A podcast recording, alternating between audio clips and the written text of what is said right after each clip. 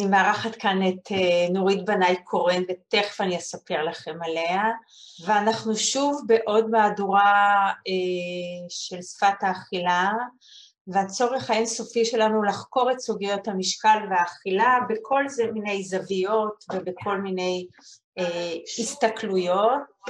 ו... אז זהו, אז הנושא שלנו היום זה השמן כתפקיד פנימי, ואני אתחיל בשאלת תם כזאת, אז מה זה להיות שמן? האם להיות שמן זה תפקיד שאדם בוחר, או שדווקא בוחרים עבורו? האם כפי שאמרה סימון דה בובואר, האישה אינה נולדת אישה אלא נעשית אישה? כך גם השמן לא נולד שמן אלא דווקא נעשה שמן? יעקב מורנו, מייסד הפסיכודרמה, הניח שהאדם ממלא תפקידים שונים במסגרות שונות בהם הוא פועל. החיים לדבריו הם רפורטואר של תפקידים של האדם, הוא צריך לשחק אותם, כמו אימא, ראיה, מנהלת אה, וכולי וכולי. עוד הוא אמר שבתוך שלל זה של תפקידים שהחיים מזמנים לנו, אנחנו יוצרים את התפקיד שלנו. כלומר, אנחנו יוצרים את הזהות העצמית שלנו. אבל הבעיה העיקרית היא שאנחנו לא תמיד מקבלים או לוקחים דווקא את התפקיד שאנחנו רוצים, או את התפקיד שנוח לנו איתו. ולכן זה מאוד סקרן אותי להתחיל לבדוק את התפקיד שלנו בתוך המציאות הזאת, ובטח כשמולבש על זה תפקיד נוסף שנקרא להיות שמן. אז בגלל המורכבות הזאת בחרתי להזמין היום את נורית בנאי קורן, שגם היא מורכבת ומרתקת, ואני חייבת להגיד לכם שאני כבר עובדת איתה חמש או שש שנים ברציפות, כי היא מלמדת אצלנו בתוכנית אה, של לימודי שפת האכילה, ואני באמת רואה את ה... את המורכבות המיוחדת שבה. היא גם שחקנית והיא גם במאית והיא גם מדובבת וגם מטפלת בפסיכודרמה ועוד נוסף לכל היא גם דוקטורנטית בבר אילן.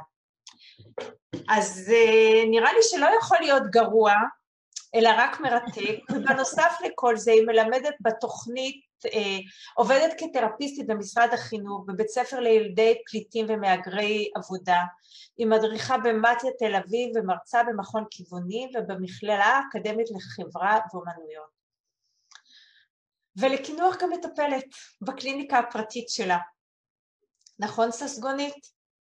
אז חשבתי שיהיה מעניין להכיר באמצעותה את סוגיית השמן כתפקיד פנימי.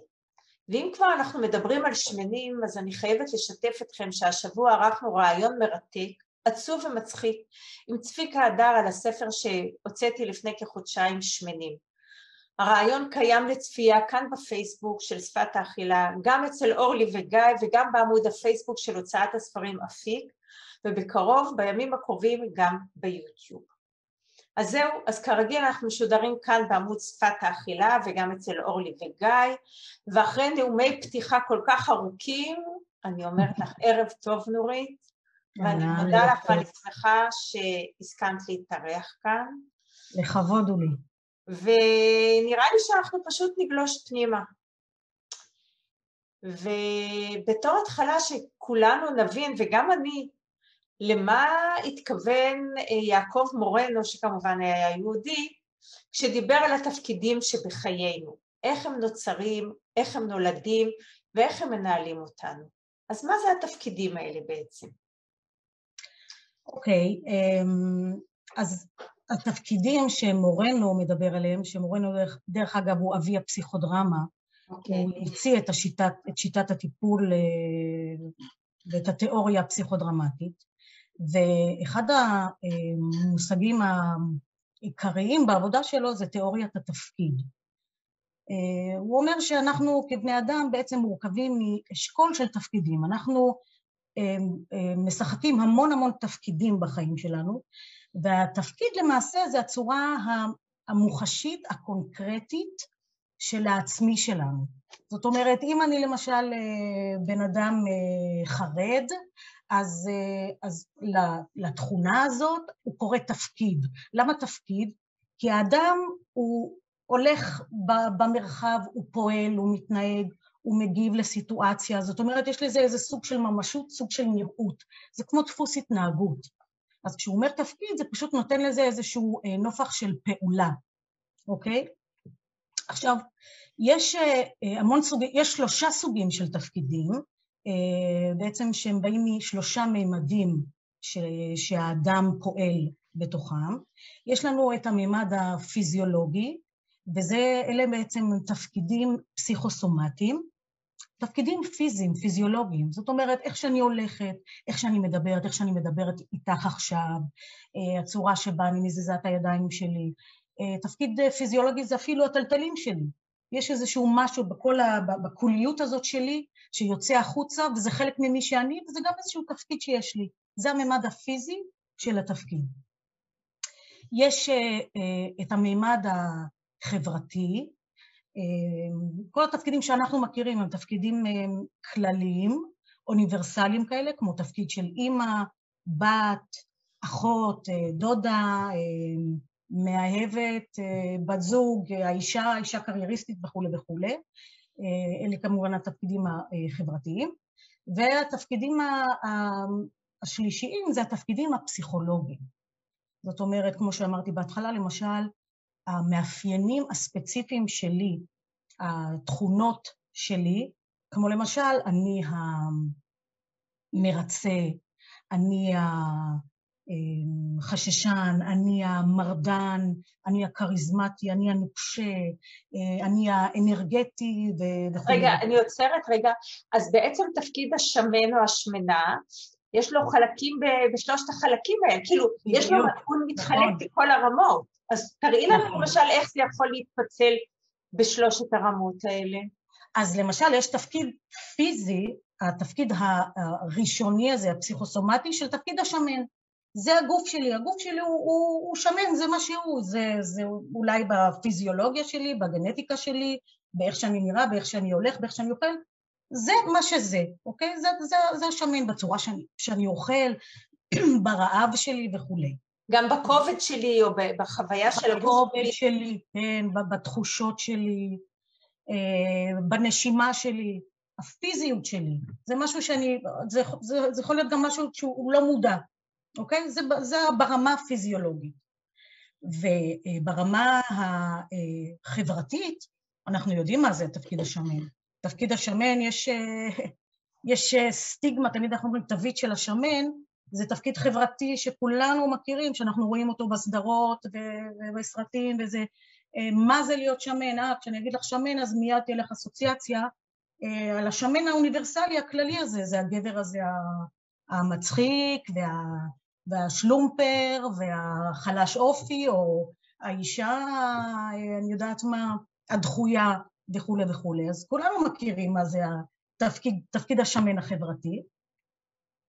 ויש את תפקיד השמן הפנימי הפסיכולוגי, אנחנו קוראים לזה גם תפקידים פסיכודרמטיים. מה זה בשבילי להיות בתפקיד השמן? אני יכולה אה, לסחוב איתי, ללכת ולהרגיש שאני שמנה, ואני יכולה להרגיש ש, שזה תפקיד שמנהל אותי. תכף אנחנו נדבר על מה זה תפקיד שמנהל אותי, תפקיד שפחות מנהל אותי, אני שולטת בו, הוא שולט בי. אה, אבל יהיה לזה גוון מסוים, יהיה לזה איכות מסוימת, אה, יכול להיות למשל אה, חוסר הלימה, אה, אפילו ניגודיות. אני יכולה להיות בתפקיד הסומטי שלי, הגופני שלי, אני יכולה להיות שמנה, ובתפקיד הפנימי אני בכלל לא מרגישה שאני שמנה, אוקיי? יכול שם... הפוך. ויכול להיות שאני אהיה רזה, ובתפקיד הפנימי שלי אני אהיה נכון. שמנה נורא. נכון, ואנחנו מכירים ממש את הסיטואציות האלה של אנשים שמרזים והם אומרים, אני עדיין חי כשמן. אני סוחב איתי, השמנה הזאת הולכת איתי. אז אנחנו ממש יכולים לראות שזה תפקיד שזה מופרד מהמימד הפיזי שלו. זה משהו שהוא בתפיסה שלנו, בתפיסה את עצמנו, או בתפיסה של החברה אותנו. זה משהו פסיכולוגי. זה כבר מרמז לנו להמשך, אולי, שבעצם אולי אנחנו לא צריכים להשתחרר מה... מהמשקל שלנו ברמה הפיזית כדי להשתחרר מההוויה הפנימית של להיות שמן. זאת אומרת, נכון. אנחנו כיום מחברים אותם אחד ב- ביחד, ובעצם כן. כל הזמן מדברים על לרדת במשקל, לרדת במשקל, ואני כבר מקדימה את המוקדם למאוחר, אה. ונפגוש את זה, ובעצם אני יכול להשתחרר מלהיות שמן בפנים שלי שלא שייך בכלל למשקל שלי. וזה אולי אה, אה, מין, אה, מין קרן אור לקראת איזושהי חוויה של שינוי, אבל באמת לא נקדים את המוקדם למאוחר, ובואי כן. רגע אז אני רוצה עוד קצת על התפקידים, לספר okay. אוקיי. עוד קצת על התפקידים כדי שנוכל אחר כך להרחיב את זה. אז אה, אם דיברנו על זה שהאדם בעצם, יש לו מכלול של תפקידים, שזה בעצם מבנה האישיות שלו, זה אשכולות של תפקידים. ככל שלאדם יש יותר תפקידים והתפקידים יותר מגוונים, אנחנו נראה אותו כבריא יותר, עם חוויה מגוונת יותר שמחוברת לעצמי שלו, כמו פסנתר, שאנחנו היינו רוצים שאפשר יהיה לנגן במנעד גדול ולא כל הזמן על אותה המנגינה. אז אנחנו נגיד שהאדם הזה נמצא בבריאות נפשית. עכשיו, יש לנו תפקידים שאנחנו אה, מרגישים בהם בחופש ובזרימה. רק דקה, אני רוצה רגע להגיד... שהפוטנציאל נורית, כן. זה שיש לי הרבה תפקידים, זה נותן לי בעצם כן. חוזק מנטלי נפשי, אני רוצה להבין שאם אני, אם אני מבינה נכון, זה כי בעצם אם תפקיד אחד כבוי, כל המימדים שלי לא נעלמים יחד איתו. זאת אומרת, אם אחד נחלש ואחד אה, מתחזק, אז יש שם כל הזמן איזו וריאביליות, איזה מין... דינמיקה, דינמיות. דינמיקה, בדיוק. נכון. וזה בעצם נותן לי המון המון כוח, אה, רק רציתי ככה לשים את זה. נכון, אפשר לשחק עם זה ולקחת מתפקידים חזקים יותר ולעזור לתפקידים מוחלשים יותר. אה, וזה מה שאני רוצה להגיד, שיש את התפקידים שאני מרגיש בהם בעוצמה ועם חיות מאוד גבוהה וספונטניות ובאיזשהו סוג של חופש, אבל יש תפקידים שאנחנו מרגישים בהם שהם אה, מאוד חזרתיים, אנחנו קפואים בהם, הם תפקידים שהם חוסמים אותנו, אה, אני לא מצליחה להיות ספונטנית בתוך, ה, בתוך המקום הזה. אה, ולפעמים קורה שהתפקידים האלה, הם מתחילים להשתלט עלינו, להשתלט עלינו ולהיכנס לכל חלקה ב- בתוך אשכול התפקידים הזה שיש לנו ולהרוס לנו. את יודעת, הייתה לי פעם סדנה שנקראת רפרטואר התפקידים שלי. ואנשים היו מגיעים ממש, אה, זאת הייתה סדנה של תיאטרון קרוב, אה, והיו לי שם שני מפגשים בתוך הסדנה הכללית הזאת, אה, של דורית ניתאי, הבת של ניקו ניתאי, זכרונו לברכה, וחלק מהעניין, האנשים היו באים כדי, ל... קראו לזה מין העצמה אישית. בדרך לימודי משחק הם למדו, מה שעניין אותם זה לא לעלות לבמה, אלא להרגיש משוחררים יותר, להרגיש בעוצמה יותר, ובתוך הסדנה עבדנו על שכל אחד יזהה איזה תפקידים אצלו הם, אה, הם, הם החוסמים שלו, הם אלה שמפריעים לו. וכשהיינו מתרגלים תפקידים שונים, אז ממש מעניין היה לראות למשל שאנשים שהם היו אולי יותר אה, מרצים ונחמדים כאלה ופחות אולי מחוברים לחלקים האגרסיביים שבהם, לתוקפנות הפנימית שבהם, נורא נורא התקשו לשחק תפקידים של אה, מפקדים, של, אה, של מורים, תפקידי סמכות. ממש כאילו הם, הם נורא ניסו לשחק את התפקידים האלה וזה, וזה יצא לא טוב, לא משכנע. ולהפך, אנשים שהם נורא מחוברים לתפקידים האגרסיביים שלהם, או אנשי צבא כאלה, התקשו נורא לשחק תפקידים של, אה, של הנזקק, של החלש, של משהו שיותר אינטימי בתוך קשר. אז ממש אפשר היה לראות. אז השאלה היא, רגע נורית, אם אנחנו רוצים לזהות מהם התפקידים שלי ו, אה, ולחיות מתוכם או לחיות לתוכם בלי, בלי לנסות לשנות את עצמנו בהתאם לתפקיד אחר שכאילו מצפים מאיתנו, או שאנחנו רוצים משהו אחר, זאת אומרת, האם זה משהו שאני יכול לשחק בו, שבשביל, אני קודם חייב להיות מודע לתפקידים האלה כדי שאני אוכל ליצור בהם איזשהו שינוי ומר, ומרחב. אני חושבת שתמיד אתה צריך להיות אה, מודע למה שיש לך, בך, כדי שתוכל אחר כך אה, לשחק עם זה ושתהיה לך איזושהי חוויה של שליטה. קודם כל להכיר את עצמך, קודם כל לזהות מה, מה, מה קורה לך, לזהות מה מנהל אותך. ואם אנחנו מדברים על תיאוריות התפקידים, אני יכול, אני, חשוב שאני אזהה איזה תפקידים מנהלים אותי. אז התפקידים האלה שאמרנו שהם תפקידים חוסמים, יכולים למשל לאמלל בן אדם, כי הוא מרגיש שהתפקיד מנהל אותו. תני לנו מה? למשל, אה, מישהי שבאה ואומרת לי, אה, נערה שאומרת לי, תשמעי, אני, אני כל הזמן נורא נחמדה, אני כל הזמן מפחדת שיכעסו עליי, אני כל הזמן מפחדת שינטשו אותי, עם בנים אני הכי חמודה, ואני הגעתי למצבים שאני לא, שאני כועסת על עצמי איך הגעתי לזה, ש, שעשיתי מה שהם רצו מתוך איזה רצון לרצות, ועם חברות שלי זה קורה לי, ובכל מקום זה קורה לי. בכל מקום, התפקיד הזה מאמלל אותה. עכשיו, התפקיד הזה, הייתי אומרת שהוא כזה, הוא, הוא איזה אשכול של כל מיני תפקידים שמורידים אותה למטה, אם זה המרצה, ואם זה הפוחדת מנטישה, ואם זה זאת שמרגישה שהיא לא מספיק, אה, או זאת שהיא מרגישה שהיא, אה, אה, אני יודעת מה, לא יפה, או... זה תלוי כל אחד בהיסטוריה שלו, איך התפקידים האלה נולדו, איך, איך הם נוצרו בתוך ההיסטוריה שלה. אז בעצם זה מביא אותי לשאלה הבאה, אז האם התפקידים האלה הם בעצם לא בחירה שלנו? בעצם זה כאילו מושם עלינו על ידי ההורים שלנו, על ידי החברה, על ידי, על ידי המציאות, זה מה שיוצר לנו את התפקידים, או שחלק מהם אנחנו יוצרים בלי שאנחנו אפילו שמים לב לזה? תראי, נתחיל מזה אולי שיש לנו אה, אה, שלוש רמות של לימוד תפקיד, או אפילו אה, איכות ביצוע של תפקיד. אז קודם כל אנחנו לומדים תפקידים ברמה הראשונית והבסיסית על ידי חיקוי. שזה משהו לא מודע. אנחנו בני אדם, בני אדם הצורת למידה הכי הכי עמוקה זה דרך החיקוי. אז הילד, התינוק, כשהוא גדל, הוא מסתכל על. את יודעת מה, אולי כדי להמחיש את זה למאזינים שלנו, אולי נמחיש את זה דרך התפקיד של להיות שמנה. אוקיי. אז כאילו, אה. איך למדנו להיות בתוך התפקיד הזה, איך הוא נובט, האם הוא משרת אותנו, האם הוא פוגע בנו, כאילו תנסי להדגים את זה דרך זה. אוקיי. אמ, אז בוא נחשוב רגע, קודם כל מה זה להיות בתפקיד השמן. אם יש לנו uh, תינוק ש, שמתחיל את חייו ולומד uh, דרך uh, חיקוי, אוקיי?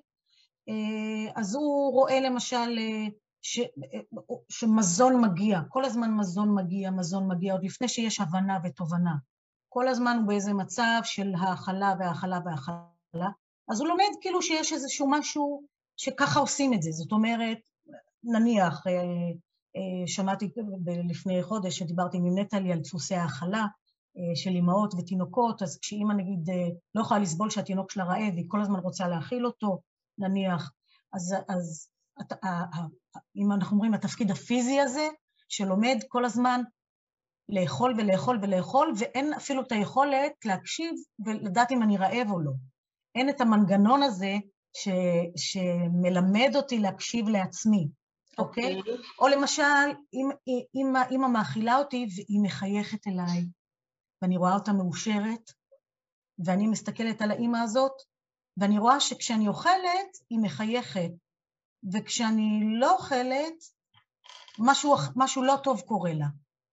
אני יכולה להתחיל לפתח איזה סוג של תלות באוכל, איזושהי דפוס, זה אפילו לפני הבנה, שאני אוכל ואני אוכל, והנה האימא, האימא בינתיים היא הסביבה בשבילי שם, האימא היא כל העולם, שמחה בי, שמחה בזה שאני אוכלת, שמחה בזה שאני צ'אבי, ואני מקבל חיזוקים מהסביבה.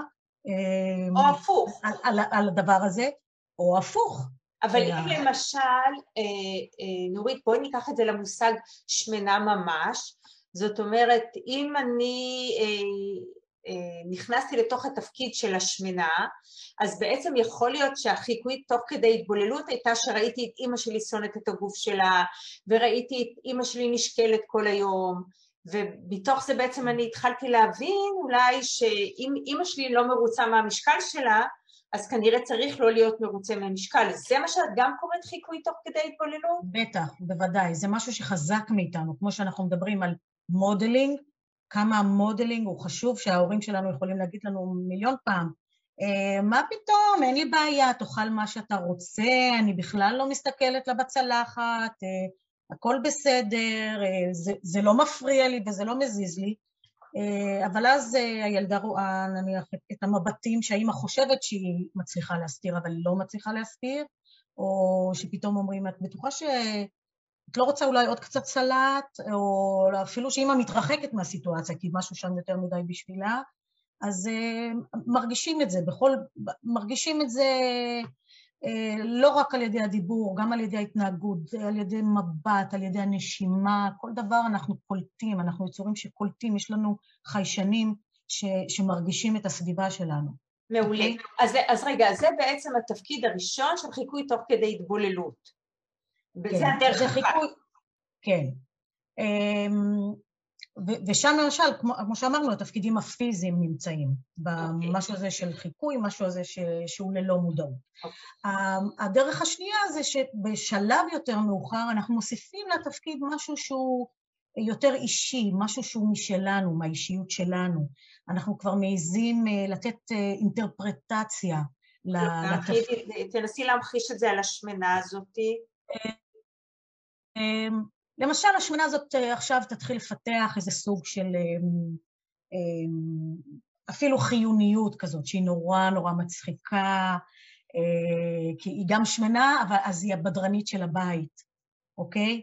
היא תוסיף לדבר הזה משהו אישי משלה. עכשיו, התפקידים הם, הם כאילו גם מבחוץ אה, מעודדים אותנו להיות התפקיד הזה, וגם מבחוץ אנחנו יכולים לקבל מסרים למה לא להיות בתפקיד הזה, או אז אנחנו בורחים לתפקיד הזה, אבל התפקידים הם גם באים מתוכנו, זאת אומרת, זה משהו שיש בתוכנו, זה בגנטיקה שלנו, זה בפוטנציאל שלנו. זאת אומרת, מישהי שהיא גם בגנטיקה שלה היא, היא שמנה, למה? כי היא שמנה, זהו, כי, כי זה, זה הפיזיות שלה, וגם יש לה איזה טמפרמנט שיכול להתאים להיות מאוד מצחיקה, יש לה טיימינג נהדר, אז היא מתלבשת על הדבר הזה, זה מתלבש, זאת אומרת, זה בא גם כן מבחוץ וגם מבפנים. כמו שאומרים, הוויכוח הנצחי הזה בין, אה, בין סביבה לתורשה.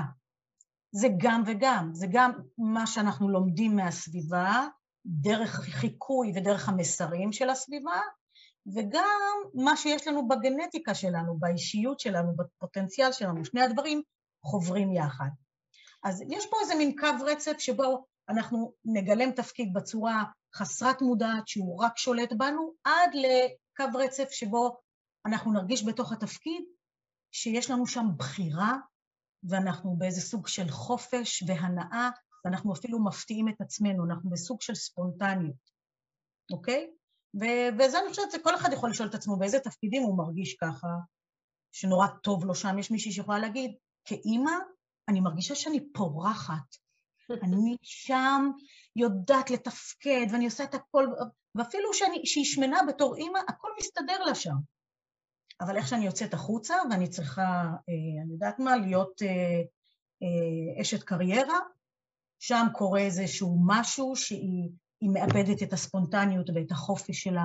כנראה שיש שם תפקידים אחרים, פנימיים, חברתיים ואולי פיזיים, שמושכים אותה למטה, הופכים אותה להיות קפואה יותר, יותר חסרת ביטחון.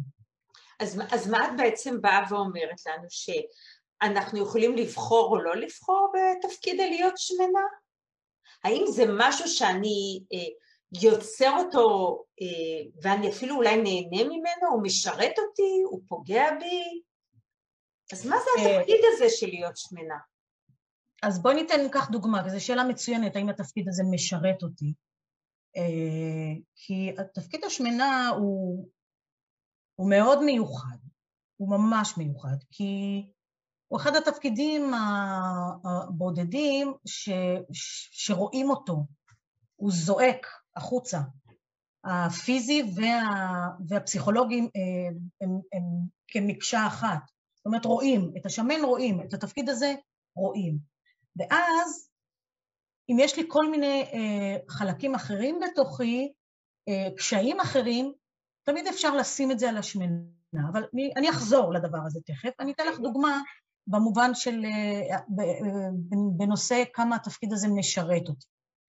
אה, למשל, ילדה שבאה אליי לטיפול לפני כמה וכמה שנים, אה, בכיתה ב', אה, והילדה הזאת, היא, אין לה שום בעיות של משקל, הכל בסדר, אבל היא ילדה שהיא מאוד נוקשה עם עצמה, היא מאוד, כבר בכיתה ב' רואים שהיא מאוד מאוד הישגית, היא מאוד מאוד תחרותית, יש איזה משהו בחוויה איתה שהיא לא נחה לרגע, היא כל הזמן מרגישה שמשהו בה לא מספיק ולא מספיק ולא מספיק, והיא צריכה להצליח. ואפילו בחדר היא לא, היא לא משחקת סתם בשביל הכיף, בשביל ההנאה, היא עושה יצירות ואוספת אותן בתיקייה, אה, עושה פסלים ואוספת אותם על המדף, כאילו זה נותן לה את הערך שלה, שהיא רואה שיש נפח.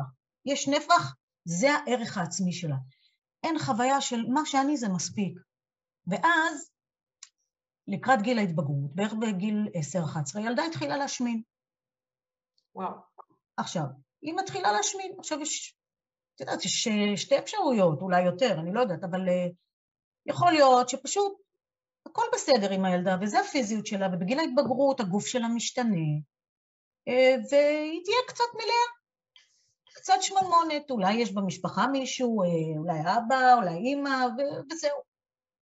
אבל מכיוון שאנחנו גם מכירים קצת את הרקע של הילדה ואת הדבר הזה שכמה היה חשוב לה להיות בסדר ולהיות הכי טובה, ויש איזו חוויה פנימית של אני לא מספיק, כמה זה מסוכן שם, המקום הזה שבו זה שהיא מתחילה להיות שמנה, אה, או הסביבה תשים פה סיפור, או, יש בעיה לילדה, הילדה לא טוב לה עם עצמה, היא מרגישה שהיא לא מספיק, אז היא צריכה למלא את עצמה, היא צריכה למלא את עצמה באופן... מתחילים פרשנויות, כאילו. פרשנויות, ושמים על זה סיפורים על סיפורים. יכול להיות שזה באמת ככה. יכול להיות שבאמת הילדה מרגישה איזה חוסר שקט, ואז היא מתחילה לאכול כאיזה מין פיצוי לאיזושהי הרגשה, והיא באמת אה, ממלאת את עצמה. אנחנו לא יודעים. אבל מה שאנחנו כן יודעים זה שגם הסביבה וגם הילדה עצמה, יש פה קרקע פוריה מאוד בתפקיד של השמנה, אה, לקלוט את כל הדברים האלה שהיו קודם, כמו התחושה הזאת של אני לא מספיק, זה מתלבש נפלא על השמנה. ועכשיו, כל הנרטיב יהיה, אוקיי, אני לא מספיק כי אני שמנה. אוקיי? זה ביצה ותרנגולת. אני לא מספיק כי אני שמנה, יכול להיות שהיא תגדל. ובעצם כבר אי אפשר לדעת שהלא מספיק עוד היה לפני שהיא הייתה שמנה. בדיוק, בדיוק. אוקיי, ואז בעצם... תמשיכי, סליחה. לא, וגם מבחינת ההורים, זאת אומרת, ההורים נורא נורא קשה לעצור ולהגיד, רגע, זה מה שזה והכל בסדר גמור, ואנחנו ממשיכים בהבנה שלנו של לשדר לילדה שמה שהיא זה בסדר, אבל ההורים גם כן מבחינתם, כמובן שהילדה לא עובדת בוואקום, בדיוק. אז זה בא מתוך משפחה גם כזאת שנורא חשוב להם שהכול ידפוק ושהכול יהיה בסדר, ומין מצוינות כזאת. אז uh, ניקח בחשבון שהתפקיד של השמן הוא כל כך uh, um, סוחב, uh, סוחב לתוכו כל כך הרבה סטיגמות, שההורים נבהלים מזה, וברגע שהם נבהלים מזה, זה מתחיל להיות אישו, ואז uh, כאילו באיזשהו מקום אין כל כך סיכוי לילדה הזאת לא לפתח תפקיד של שמנה פסיכולוגית. ואז זה כבר מתחיל להיות מסובך גם לשינוי. כי בעצם הם נעשים קשורים אחד בין השני, התפקיד הפיזי, התפקיד החברתי, התפקיד הנפשי, ואז כשכל התפקידים האלה מתאגדים ביחד, כבר יש לנו אגוז ממש מורכב. את יודעת, אה, אה, בעצם התפקיד הזה כל כך גדל, תפקיד כן. השמנה, שהוא בעצם יכול למחוק את העצמי של הילד. בדיוק, בשביל זה אני ממש רוצה להראות לך משהו. אוקיי. אה, זה מפת, אה, אני שלחתי לך את זה, בדיוק, יופי, תודה. זה נקרא אטום סוציאלי. זאת מפה של תפקידים שמטופלת אה, צעירה. נתתי לה נתון ואמרתי לה, בואי תעשי איזושהי מפה שמתארת אה, כל מיני תפקידים שקיימים בתוכך, אוקיי? שכרגע, בזמן נתון הזה. ואז היא ציירה ככה את הגרעין של העצמי. הגרעין של העצמי זה מין מושג אמורפי כזה, זה, זה איזה מין חוויית עצמי כזאת, איזה מהות, המהות של מי שאני. והיא כתבה, אוקיי, אני, יש בי את התפקיד של המצחיקה והיצירתית והאמיצה והאמביציוזית והחכמה. היא כתבה את התפקיד של השמנה. ותראי איזה נפח התפקיד של השמנה תפס. ובתוך התפקיד של השמנה היא שמה מלא מלא מלא תפקידים אחרים, שאלה תפקידים, אם את זוכרת בהתחלה שדיברנו, על תפקידים חוסמים, על תפקידים שאני מרגישה קפואה בהם, או אפילו תפקידים שמצמצמים אותי. אז יש שם את תפקיד העצלנית, משעממת, מביכה, דחויה, אימפולסיבית, לא מוצלחת, טיפשה, כל מיני תפקידים, אז אלה התפקידים שהיא שמה בתוך השמנה. וכשביקשתי ממנה שתסביר רגע למה, מה זה החיבור הזה, היא אמרה, כשאני נכנסת למקום, ישר רואים את השמנה, אני מרגישה שרואים לי לא רק את זה שאני שמנה, שרואים לי את זה שאני עצלנית, מיד רואים לי את זה. רואים לי שאני משעממת, רואים לי שאני מביכה, רואים לי, ש... רואים לי שאני בן אדם דחוי, רואים לי את הכל, רואים לי שאני טיפשה, אפילו את זה רואים שאני טיפשה. למה טיפשה? כי אני לא מצליחה לנהל את החיים שלי כמו שצריך. Uh, עכשיו, יש פה, אם נחשוב על זה, השמנה הזאת והתפקידים האחרים, בעצם זה גם מה שהיא חושבת על עצמה. ואז כשהיא מגיעה לסיטואציה, אנחנו מכירים את זה שיש את המנגנון הזה של השלכה, אנחנו משליכים את זה החוצה על אנשים, ואנחנו בטוחים שככה אנשים רואים אותנו. זאת אומרת, מה שאני מרגישה בפנים, אני בטוחה שככה אנשים רואים אותי. ונגיד אולי מישהי שהיא שמנה, שלא מרגישה את כל הדברים האלה, תבוא ולא תרגיש, לא תגיד, אה, שרואים שאני שמנה, אז יודעים עליי שאני כך וכך, כי זה לא קיים בתוכו. אוקיי? אז כל הדברים האלה מושלכים החוצה, וכל זה בעצם, כל התכונות האלה, כל החלקים האלה, התפקידים האלה מסתתרים מאחורי השמנה הזאת שנכנסת לחדר והיא כל כך חשופה. היא חשופה אה, עם כל החלקים, עם כל התפקידים שהיא לא אוהבת בעצמה, עם כל התפקידים שכואבים לה ושהיא לא יכולה לשאת. ואיך התפקיד הזה הולך וגדל ותופח, אמ, ו- ותראי כמה הוא מצמצם את החוויה של, ה- של המהות של מי שאני. ואז זה בעצם כבר מתבלבל מה העצמי האמיתי ומה העצמי שנוצר בדיעבד מעצם היותי שמנה. ואז אני לא יודעת אם העצמי הזה זה עצם ההיות שמנה, או שיש שם אה, חלקים נוספים שאני אפילו לא מכירה, זה דבר אחד. ודבר שני, אני כבר חיה את החיים שלי מתוך התפקיד הזה. בעצם התפקיד הזה שמשתלט על גרעין העצמי הזה, הוא זה שמעצב את החיים שלי. ואני בכלל כאילו אין לי שום בחירה באיך החיים שלי ייראו. נכון. אה, ואז בעצם מה, מה זה אומר בפועל שחכמה, אמביציוזית, אמיצה, יצירתית, מצחיקה, מתכווצים? מה, מה זה אומר בעצם?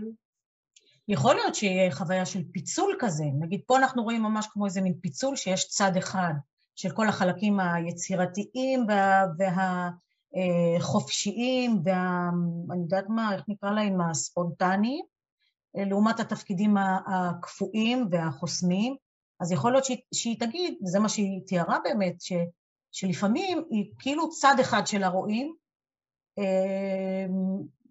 ואז, והיא, והיא פחות מחוברת לחלקים האחרים שלה, ואז פתאום יש לה איזה שהן חוויות או מקומות מסוימים שהיא מרגישה שהיא לגמרי משותקת, והיא הופכת להיות השמנה הזאת, עם כל התפקידים האחרים שלה. זאת אומרת, תהיה איזושהי חוויה של חוסר רצף, שמשהו קורה לי ואין לי שליטה על זה. אני לא מבינה למה זה קורה לי ואיפה זה קורה לי.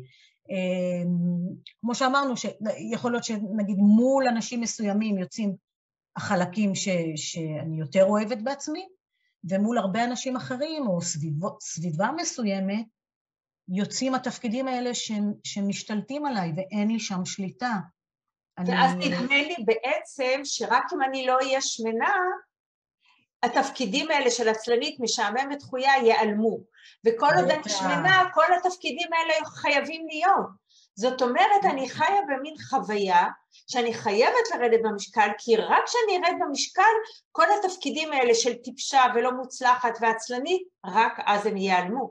ואז אני בקרב אינסופי לירידה במשקל כדי להשתחרר מהתפקידים האלה, ואני בכלל לא יודעת שהתפקידים האלה הם בעצם לא קשורים למילה שמנה, אלא הם נכון. עומדים בזכות עצמם. נכון, נכון מאוד. אה, אנחנו מכירים את זה, ש... אה, אני יודעת את זה על עצמי, כשאני הייתה לי תקופה שרזיתי, ו... שפינטסתי להיות רזה, וכמעט הגעתי לזה, אמרתי, וואלה, כשאני אהיה רזה, השמיים הם הגבול. כאילו כל העולם יהיה לרגליי, אני, אני, אני פשוט, כל הבעיות שלי ייפתרו, כל הבעיות שלי ייפתרו. והייתי רזה, נשארתי אותו בן אדם, כאילו אותו בן אדם עם אותם קומפלקסים. Uh, הבעיות האמיתיות שלי נשארו, לא, לא נפתרו. ודווקא עכשיו, כשאני אישה שמנמנה, אני חושבת שפתרתי כל מיני דברים אחרים, שדווקא השמנמנה פחות תופס מקום בתוך, ה, בתוך הקומפלקס הזה. את יודעת מה? מה? סליחה, כן. לא, רציתי אה, אה, שאם נחזור לאטום הסוציאלי הזה, אז נוכל לראות בעצם, אה, כי אמרת על העניין הזה של לתפקידים יש חיים משלהם. יאללה, לכי על זה. אז אוקיי, אז נניח שיש לי את זה פה, אני אראה את אני לא זוכרת את זה. במקרה הכינותי. אז אם הפנטזיה שלנו שנניח השמנה תיעלם, אמ, אבל אז מה יקרה לכל התפקידים האחרים? זה בדיוק השאלה. איפה, איפה הם התמקמו? כאילו, היה להם בית כל כך טוב אצל השמנה הזאת, זה היה חם, וגם יכלו להסתתר, והם היו ביחד כזה, ואומרים, אנחנו מסכנים, אנחנו זה, אנחנו שמנים, רק אנחנו מבינים את עצמנו. מין חבורה כזאת שיושבת. אה, או חבורה שמאשימים אחד את השני, זה גם יכול להיות, כן? כי השמן בעצם הוא כמו סוג של שעיר לעזאזל בתוך המשפחה הזאת, שכולם אומרים, אה, בגללך אנחנו ככה, בגללך חושבים שאני טיפשה, בגללך חושבים שאני דחויה, או אני דחויה, בגללך, בגללך, בגללך. ואני חושבת שחלק מהעבודה, אה, בכלל, לאדם שהוא שמן, אה, זה להתחיל להפריד קצת. להפריד את, ה, את המקשה הזאת, את הפלונטר, נקרא לזה פלונטר, יש פה פלונטר, להתחיל להפריד את הפלונטר ולדעת כאילו עם מי אנחנו מדברים, מי החלקים. אז נניח, אני אעשה את זה קצת בצורה פסיכודרמטית, ממש כזה בקטנה. אה, נניח שאנחנו נעשה איזה מין דיאלוג כזה בין התפקיד, אחד התפקידים שנמצאים אצל השמנה, ונבדוק נבדוק מי הוא ומה הוא, ננסה ככה להוציא אותו קצת מה, מהפלונטר, אוקיי? אה, ואם אנחנו למשל אה, ניקח את התחויה, ממש נדמיין פסיכודרמטית, אמרנו שאנחנו עושים מין קונקרטיזציה כזאת של, של התפקידים, אפילו נהפוך את התפקידים למין דמויות כאלה. אז כל אחד יכול לדמיין לעצמו, נגיד, אה, אני ה... אני ה... אני יודעת מה? אני השמחה מדברת עם האני עצובה, ויש איזה דיאלוג כזה בין שני חלקים. אז זה מה שאנחנו עושים עכשיו. אז אני לוקחת את ה... אני מזמינה את הדחויה הזאת בתוך המכלול של התפקידים, ואני אומרת לה, דחויה חמודה, בואי שבי רגע. קודם כל היא עמומה שהזמנתי אותה, כי היא תמיד דחויה, לא מזמינים אותה. אז אה, אני, כן, מה, מה, מה, ואז אני אשאל אותה, תגידי, אני רואה שאת פה בתוך ה... את בתוך האטום הסוציאלי של X, של הבחורה הנחמדה הזאת. ואני רואה שאת יושבת פה בתוך התפקיד ש... שהשמנה היא הגדולה פה, ויש לכם כל מיני תפקידים שאתם מסביב. אמ, בואי נכיר אותך קצת דחויה. מה זה אומר להיות דחויה? מה זה אומר להיות דחויה?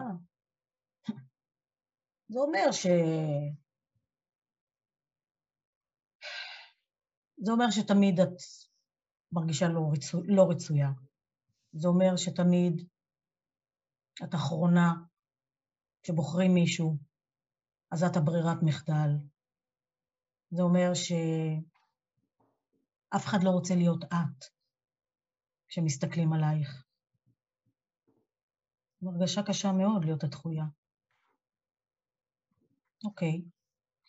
דחויה, אני יכולה לשאול אותך רגע, מתי, ממתי את זוכרת את עצמך? חוויה ראשונה שהייתה לך. ממתי את הגעת בכלל והופעת אצל איקס? Hmm. או, אני מאוד מאוד מאוד מאוד מאוד קדומה.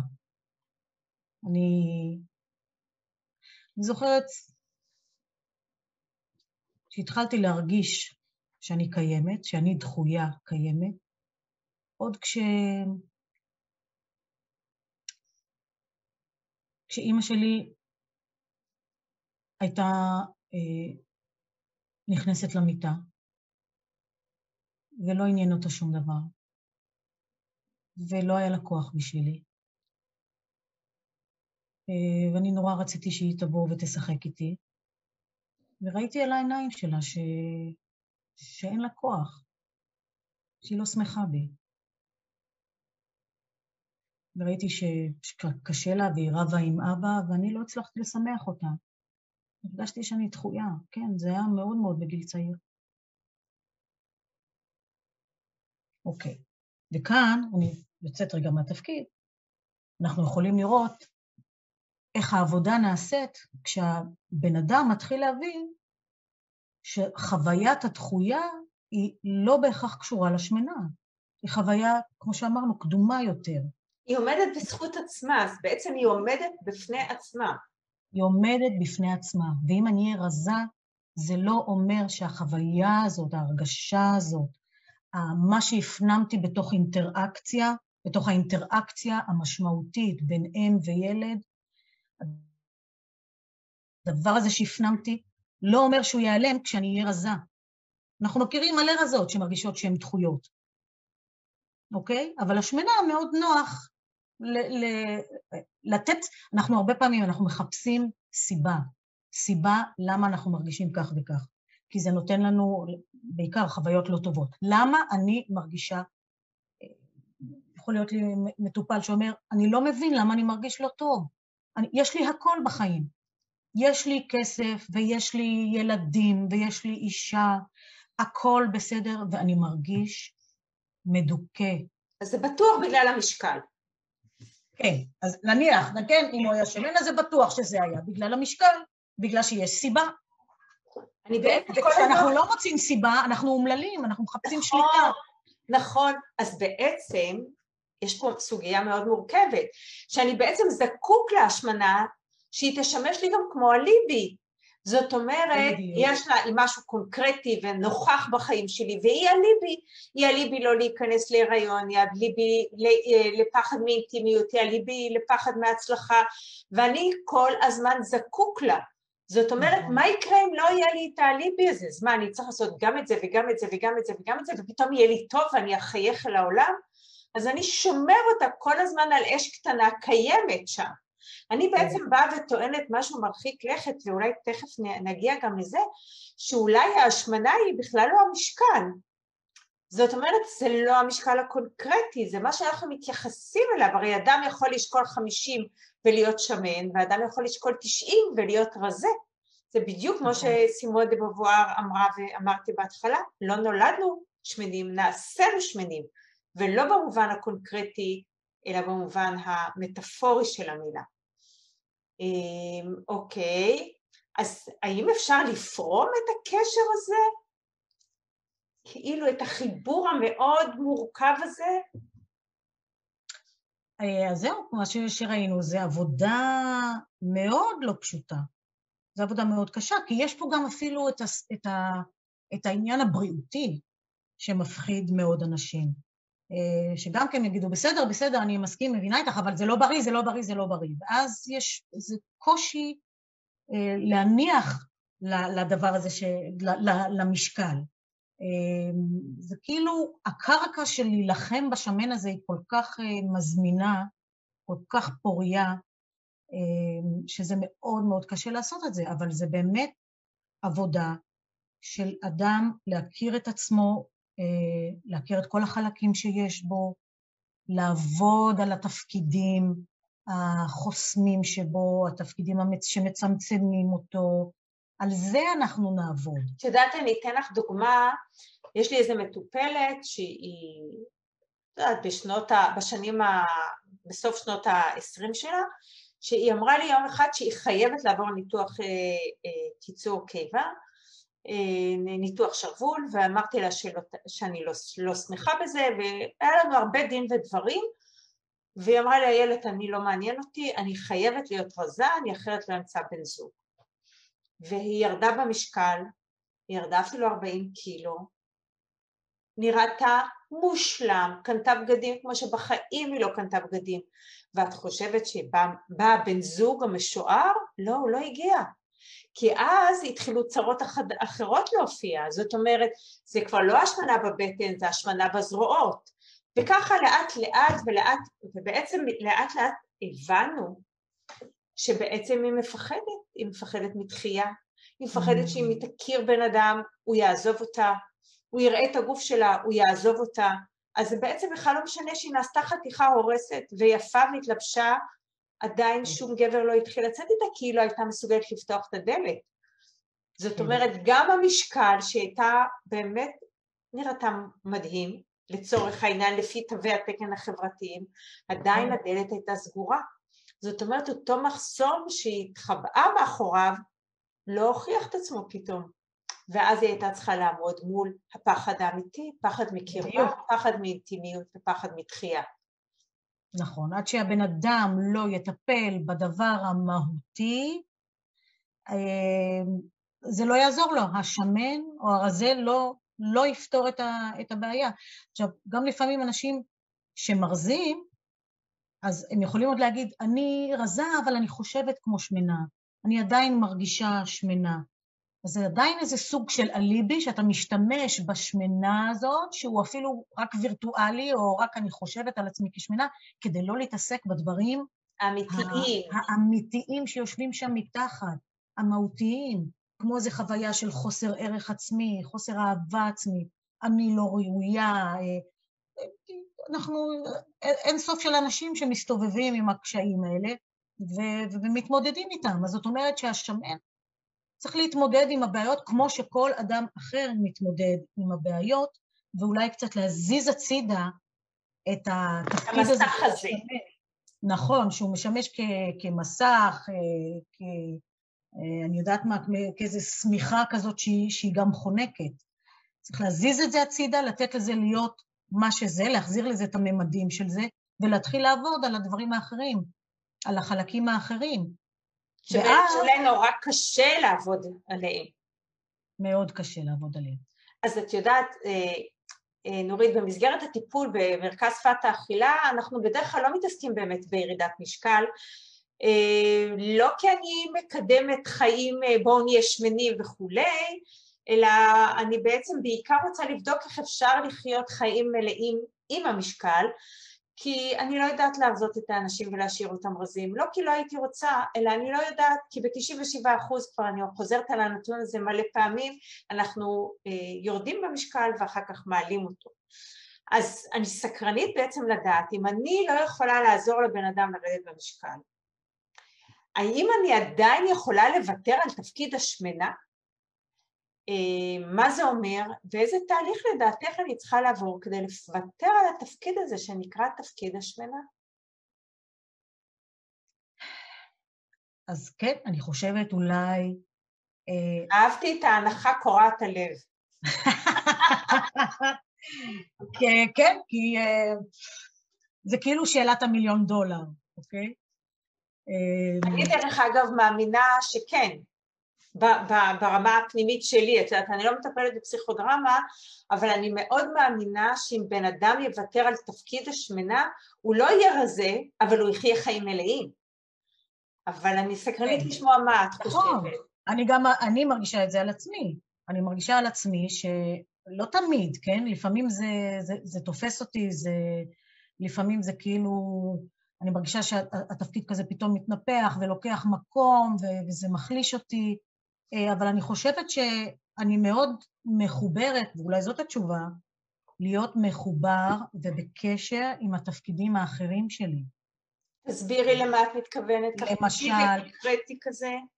למשל, אם אני אה, בן אדם מאוד יצירתי, אוקיי? אז, אה, ואני בן אדם מאוד אנרגטי, או אם אני בן אדם עם חוש הומור, אז אני יכולה ליהנות מהחלקים האלה, לפתח את החלקים האלה, להיות, ב, להיות בדבר הזה, אמ, ואולי כאילו, והפוקוס שלי אולי יעבור לחלקים האלה. זאת אומרת, אם אמרנו שהאשכול התפקידים האלה, מערכת התפקידים הזאת היא מאוד מאוד דינמית, אה, אם אני יכולה לעשות כל הזמן איזה מין דיאלוג פנימי בין התפקידים האלה, כמו למשל, אני היצירתית יכול אה, אה, לקחת את תפקיד השמנה שבתוכי ולהגיד, עזבי אותך, תראי כמה, איך, איך אני, אה, איך אנחנו רוקדות ואיך אנחנו זזות וכמה חן יש לנו. או תפקיד החכמה יכולה לקחת את תפקיד השמנה ולהגיד לה, מה התחברת לטיפשה הזאת? תראי כמה את חכמה וכמה את נהדרת. בואי איתי יד ביד, והתפקיד הזה שחכמה שנמצא בתוכי יכולה לעזור לתפקיד הפנימי הזה של, ה, של השמנה. או מכיוון אחר, לטפל בתפקידים שמסתתרים מאחורי, ה, מאחורי השמנה. כמו שאמרנו, התפקיד למשל של אני מרגישה שאני, אה, היא כתבה שם שאני אה, משעממת, אוקיי? איזושהי חוויה שהיא משעממת. להתחיל לבדוק מה זה המשעממת הזאת, מה זה, ה... מה זה הדבר הזה. עזבי רגע את השמנה, שני... לא מדברים על השמנה כרגע. משעממת, מה זה עוד אומר לך? מה זה זה? ואז להתחיל לפתוח ולטפל בתפקידים האחרים, לתת להשמנה הזאת, לתפקיד הזה שנייה אחת לנוח, למסכנה הזאת שכל הזמן מלבישים עליה דברים. הכל. הכל מולבש עליה, על השמנה, הכל. ואז הכל, הכל, הכל מולבש נורא יפה, זה כאילו אה, מסתדר. אה, זה השעיר לעזאזל, זה ממש שעיר לעזאזל של החברה ושל התפקידים הפסיכולוגיים הפנימיים שלי. אני עושה את זה לעצמי, אותו דבר כמו שהחברה עושה מסביב. מדויק. נכון. אז, אה, אז אם אני בתוכי יכולה כל הזמן לגייס חלקים אחרים, אני אומרת, רגע, רגע, רגע, רגע. השמנה משתלטת, השמנה עם כל החלקים האחרים וזה, נניח רגע בצד, בואו נעשה דיאלוג מתפקיד אחר, ממקום אחר. עכשיו יכולה לבוא אה, אה, באמת איזה, איזשהו חידוש, איזושהי חוויה חדשה בתוך הסיטואציה, או לחילופין, אה, לטפל בתפקידים ה, ה, שמתחת למקום הזה, ואמרנו להפריד את זה מהשמנה, ולהתעסק בהם, כאילו, מה זה המשעממת, מה זה המשעממת הזאת? מסתבר שאני עם הפרעת קשב וריכוז, ויש לי קשיים ב, אה, בשליפה, או קושי בהבנת אה, הנקרא, ואני פיתחתי איזושהי אה, תפיסה על עצמי שאני משעממת, שאין לי מה לתת. איך זה קשור לשמנה? זה לא קשור לשמנה, אז תניחי לזה, להתחיל, להתחיל כמו שאמרנו, לפתוח את הפלונטר הזה. כל הזמן לפתוח את הפלונטר, וזאת עבודה באמת סיזיפית כזאת. אבל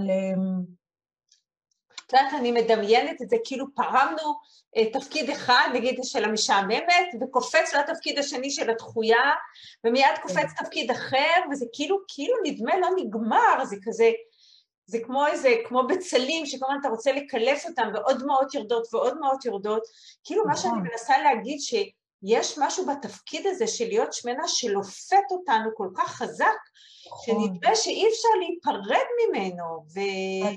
אני חושבת שאם נניח בתרבות שלנו הייתה גישה אחרת לשמן, לתפקיד של השמן, אז היה לנו יותר סיכוי. כי, כי, כי ממה אנחנו לוקחים את הדימוי הפנימי? ממה שאנחנו רואים בחוץ. נכון. אם היינו רואים למשל יותר ויותר אה, שמנים בכל מיני תפקידים, בתפקידים, בכל התחומים של החיים, בבית משפט, אני לא יודעת מה, בפוליטיקה, והיינו רואים את זה, את הייצוגים של התפקידים האלה בדרמה, בסדרות, בסרטים. והשמן לא היה רק בתפקיד של המצחיק. של השמן, בתפקיד של השמן. השמן שזה אומר מצחיק, טמבל, וזה, והפוקוס הוא על זה, זה האישו שהוא שמן. לא, לא, הוא שמן, אבל הוא גם אה, בלש, בלש פרטי. אה, יש כאלה, למשל היה את הסדרה הזאת על הבלש הזה, אני לא זוכרת איך קוראים לזה, שהייתה סדרה פנטסטית, בלש הוא היה מאוד מאוד שמן, והוא היה גבר סקסי, והאיש הוא לא היה שהוא שמן, חבל שאני לא זוכרת את, השם של זה, איזה מישהו היה יכול לעזור לנו עכשיו. ו... אף אחד פה, אף אחד חבל. לוחשים לי באוזן. אה, יו, סדרה אנגלית כזאת. סדרה אנגלית, אה, שהוא היה גבר כזה מאוד מאוד שמן, אבל סקסי וחכם, וזה לא היה האישו, זה שהוא שמן. אם היינו רואים עוד ועוד ועוד דברים כאלה, אז אולי היה לנו יותר סיכוי להשתחרר, כאילו התפקיד הזה לא היה כל כך כמו שיש לו סקוץ', סקוץ' כן. מכל הכיוונים, שמה שהולך... לגמרי. ופה זה נדבק. אבל את יודעת, אנחנו ככה ממש בדקות האחרונות ולקראת סיום, עצם זה שאנחנו קוראות לזה תפקיד, זה כבר יוצר איזה רווח בין העצמי שלי והתפקיד. זאת אומרת, נכון. יש לי תפקיד כזה וכזה, זה לא אני, יש לי תפקיד ואני רואה אותו, וזה לדעתי פותח איזה, איזה מין התחלה של איזו הפרדה גם רגשית וגם קוגניטיבית בין האני שלי, בין העצמי שלי כאדם והתפקיד השמן שלי. אז ככה, אתה יודע, תמיד מסיימים רעיונות וזה, עולה שאלת האופק. הבלתי נמנעת, ואני ככה סקרנית לשמוע לאן את צופה או מעריכה שאני אתגלגל עם התפקידים האלה שנקראים שמן, שמנה, שמנות, מה... איך את מפנטזת את האופק הזה? קודם כל, כמו שאמרתי, אני, אני חושבת שיש הרבה מקום ל... אה, מבחינה חברתית, לדפוסים החברתיים, אה, מה, ש, מה שאנחנו רגילים לראות, אה, אם באמת הייתה יותר מודעות ו- ואפילו יוצרים היו לוקחים את זה, כמו ש- שמתחילים להכניס בסדרות את הלהט"בים והכול, שמתחילים לראות יותר ויותר סיטואציות רגילות של שתי אימהות, שתי אימהות בבית עם ילדים, והנושא הוא לא זה שהן לסביות, הנושא הוא זה ש... שיש להם חיים ויש להם אולי קושי באינטימיות ויש להם בעיות עם הילד המתבגר וזה, ככה היינו רואים את זה לגבי השמנים, אז ככל שתהיה יותר מודעות, אז יש לנו יותר סיכוי עם הדבר הזה, יהיו יותר אה, איילת אה, קלטר או קלטר? קלטר. קלטר. איילת קלטר. אמ, אה, כן, מה אני יכולה להגיד לך? שיהיו יותר ויותר אנשים באופנה כמובן, שייתנו לזה מקום. לאן אנחנו הולכים? לא יודעת, יש המון שינויים חברתיים, כאילו גם בעניין הזה של להט"בים וכל המיטו וזה וזה, וגם אה, אולי הנושא של השמנה יקבל איזה סוג של, אה, אה, לא יודעת, איזה ניעור, ניעור מסיבי, ואנשים ירגישו פחות מותקפים במקום הזה. והשמן השמן יוכל לחזור לממדים הרגילים שלו ולהיות סתם שמן. את יודעת, אני יכולה לדמיין את זה בסוף כזה כמו איזו הצגה ולשאול את עצמי אם אני השחקן הראשי או השחקן משנה. ואולי בתור התחלה נסתפק בזה שהתפקיד של השמן או של השמנה יפסיק מלהיות אה, שחקן ראשי וירד להיות שחקן אה, משנה, וזה כבר תהיה איזו התחלה של רמז אה, לאיזושהי השתנות בעתיד. נורית. תן לו לשבת על הספסל ולנוח קצת. להיות שחקן חיזוק מהצד רק. נורית יקרה, היה מופלא ומאיר עיניים כרגיל.